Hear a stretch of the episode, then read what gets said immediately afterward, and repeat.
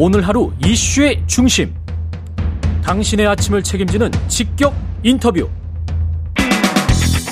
여러분은 지금 KBS 일라디오 최경영의 최강 시사와 함께하고 계십니다.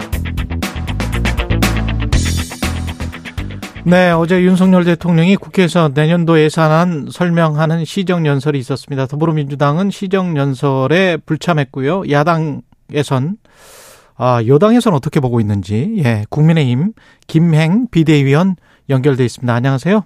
네, 안녕하십니까. 예, 처음 뵙겠습니다. 네. 예. 네. 위원님 어제 뭐 시정연설 들으셨을 거고요. 근데 네네. 이제 야당 의원들, 민주당 의원들이 입장조차 하지 않았던 것, 이것은 어떻게 생각하십니까? 그게 우리 헌정사에 없었던 일 아닙니까? 사실 박근혜 전 대통령 때부터 매년 대통령께서 그 시정 연설을 했습니다. 국민들이 혹시 시정 연설에 대해서 제가 조금 보충 설명을 하자면 예. 시정 연설은 여야가 그 내년에 어떻게 어떻게 국가의 그 자금을 세금을 운영해야 된다라는 그 예산안을 내놓는 거거든요. 그것을 받고 또 정부의 예산안을 국민들에게 설명드리는 자리예요. 그래서 예산안을 설명드리는 자리이기 때문에 여야가 함께 제출한 예산안 내용을 근거로 대통령께서 저는 이렇게 이렇게 국가 살림을 운영하겠습니다. 그래서 영어로 말하면 버젯 스피치예요. 버젯 스피치. 예. 그러니까 이것은 정쟁의 대상이 될 수가 없습니다. 그 전에 박근혜 전 대통령 어, 이전에는 잘 설명을 안 했어요. 그런데 이제 국가 재정이 투명해지다 보니까 이렇게 설명을 소상하게 내년도 예산안이 에, 이렇게 설정이 되었고 이렇게 이렇게 쓰겠습니다. 그래서 이것은 국회 무시가 아니라 대통령에 대한 무시가 아니고 국민에 대한 무시가 돼요. 국민은 세금을 내기 때문에 내 세금이 어떻게 쓰여질 것인지를 알 권리가 있습니다. 그래서 굉장히 극한 상황일 적에도 그 대통령의 시정 연설을 이렇게 전부 다 보이콧 한 적은 없습니다. 제가 예. 경험을 말씀드릴게요.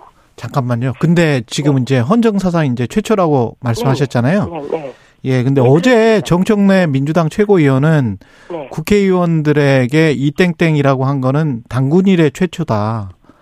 어, 관련해서 사과를 했었어야 되지 않나. 이- 사과를 했다면 민주당에서 했었을 수도 있지 않을까요? 시정연설에. 참여를 이 땡땡은 사실 확인조차도 안 되어 있는 사실이라서 사실 확인이 안 됐어요. 그게 네, 그렇죠. AI로도 지금 AI가 그게 안 어떤 AI인가요? 이 음성 인식 AI로도 검증이 안 된다고 하고 있고 일반 국민들의 귀나 청력으로는 충분히 검증이 가능하던데요. 아, 그런가요? 예. 네, 일단 대통령께서 기억이 없으시다고 했고요. 문제는 자 그것만 건 것이 아니라 예. 그 특검을 받아라 이렇게 얘기를 했어요. 이것을 이재명 어, 그 대표를 위한 한 분을 위한 특검을 고리로 이렇게 시정 연설을 정치적 호재로 이렇게 악용할 수는 저는 없다고 봐요. 음. 그래서 여태까지 시정 연설을 전제 조건을 달고 듣겠다 안 듣겠다 참석하겠다 안 참석 참석하지 않겠다라는 정치적 볼모를 삼은 적이 없어요. 제가 제 진짜 경험을 하나 말씀드리고 싶어요. 예. 2013년도에 제가 청와대 대변인을 했습니다. 그러셨죠. 박근혜 대통령 예. 모시고 갔어요. 예. 그때 여야가 굉장히 극한 대치 상황이었습니다. 그래서 그 보이콧 하겠다고 했었어요. 근데 야당이 전부 참석을 했었죠. 참석을 하고 피켓 시위를 했습니다. 그때 야당의 지금 야당의 박병석 부의장께서 대통령께 기립을 했습니다. 또 지금의 민주당 소속의 조경태 의원 지금은 이제 저희한테 왔지만 당시는 민주당의 소속이었어요. 예, 예, 예. 두 분이 기립하셨습니다. 나홀로 기립하셨죠. 그때 당시 부의장인 박병석 어, 그 부의장이 이렇게 말씀하셨어요. 의회 민주주의를 존중하는 국회 일원으로서 당연히 참석해야 되고 또 국가 정상에 대한 예의를 갖추는 것이 국회의원으로서 당연히 할 일이다. 그래서 본인은 일어났다 이렇게 얘기를 하셨고요. 그 조경태 의원 역시 비슷한 취지로 말씀하셨습니다. 이것은 국가 정상에 대한 예의이자 동시에 우유민주주의에 대한 존중입니다. 문재인 대통령 때 그 당시에 그 국민의힘은 네. 시정 연설을 할 때 어떻게 네. 행동을 했을까요? 그때도 이제 똑같은 일이 있었었어요. 비슷한 일이. 예. 불과 2년 전입니다. 그때 우리 당에서 보이콧 했었어요. 보이콧 하겠다고 했었어요. 예. 그때 박병 부의장, 그때 당시에는 이제 국회의장이 되셨어요. 예.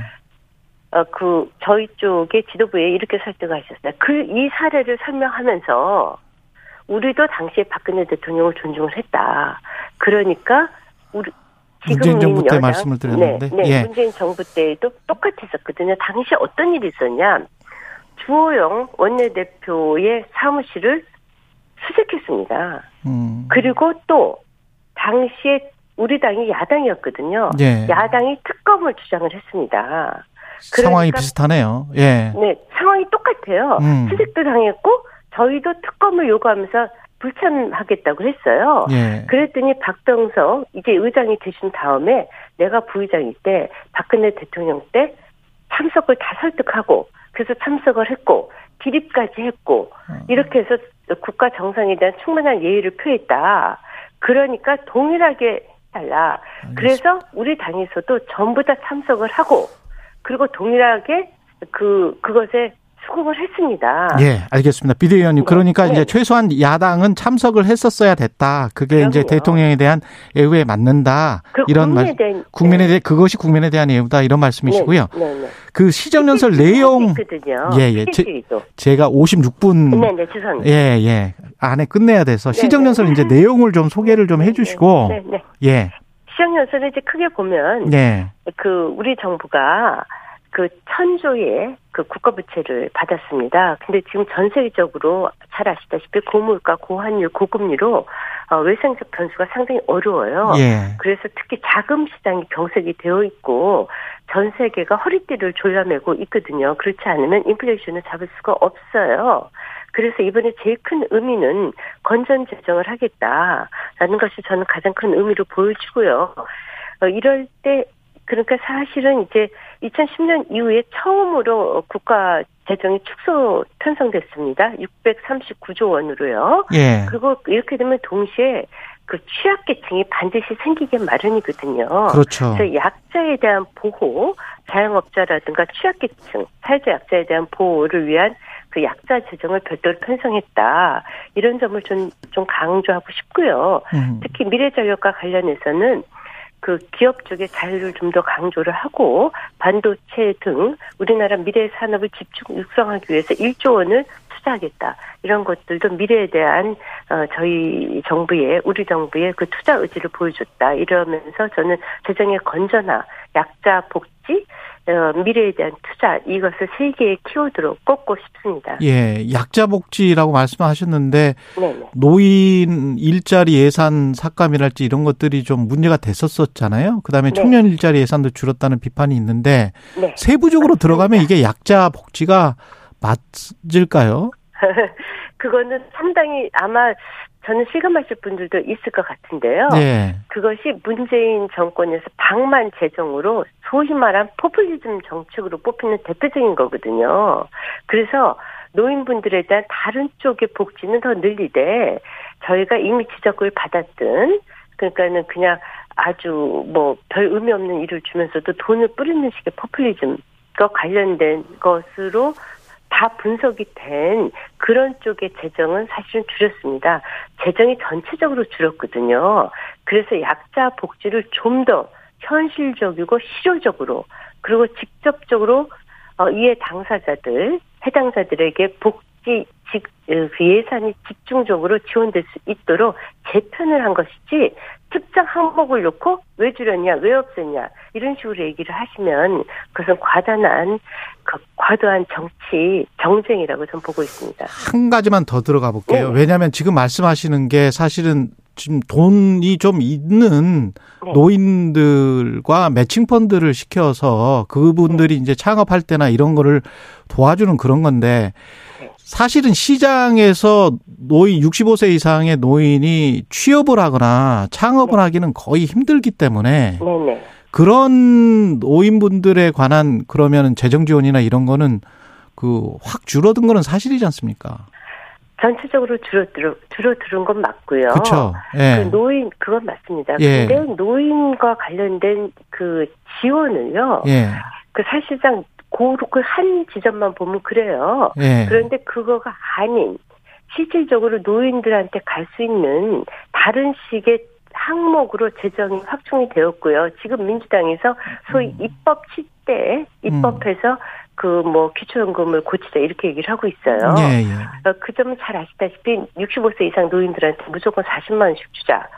어, 부부일 경우에 80만 원씩 주자 이런 식으로 주장을 하고 있거든요. 예. 그것은 이번 그 예산 국회에서 논의가 되겠지만 음. 그렇게 되면 국민연금 체제가 무너지게 됩니다. 예. 무조건 65세가 넘고 노인들에게 부부가 있을 경우에 80만 원씩 준다. 예.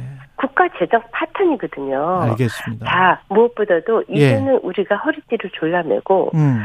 이것은 사실은 전 국민한테 고통을 호소하는 그런 예산일 수뿐이 없어요. 전 국민에게 고통을 호소하는 네. 예. 왜냐면 고통 분담을 호소하는 예. 네, 그렇죠. 예. 왜냐하면 예. 저희가 천조의 부채가 있는 국가가 됐어요. 예. 자, 제가 며느리인데 어느 집에 그 가게를 위, 위원님 저기 저 네. 3분 정도밖에 네. 안 남아서 아, 정치적인 네. 것 다른 거 문제에 네. 박정희 전 대통령 지금 묘역 방문한 걸 두고 보수층 재결집을 위한 어떤 시도가 아닌가 대통령이 네. 네. 어떻게 보세요? 저는요 대통령은 최고의 정치 행위자입니다. 그래서 예. 보수층이 만약 지지율이 오른다면 너무 좋죠. 예. 근데 그건 아니고요. 예. 이미 그 사저에 방문한 적도 있었고요. 예. 특별히 대통령께서 박정희 전 대통령의 혁명 정신을 굉장히 존중한다.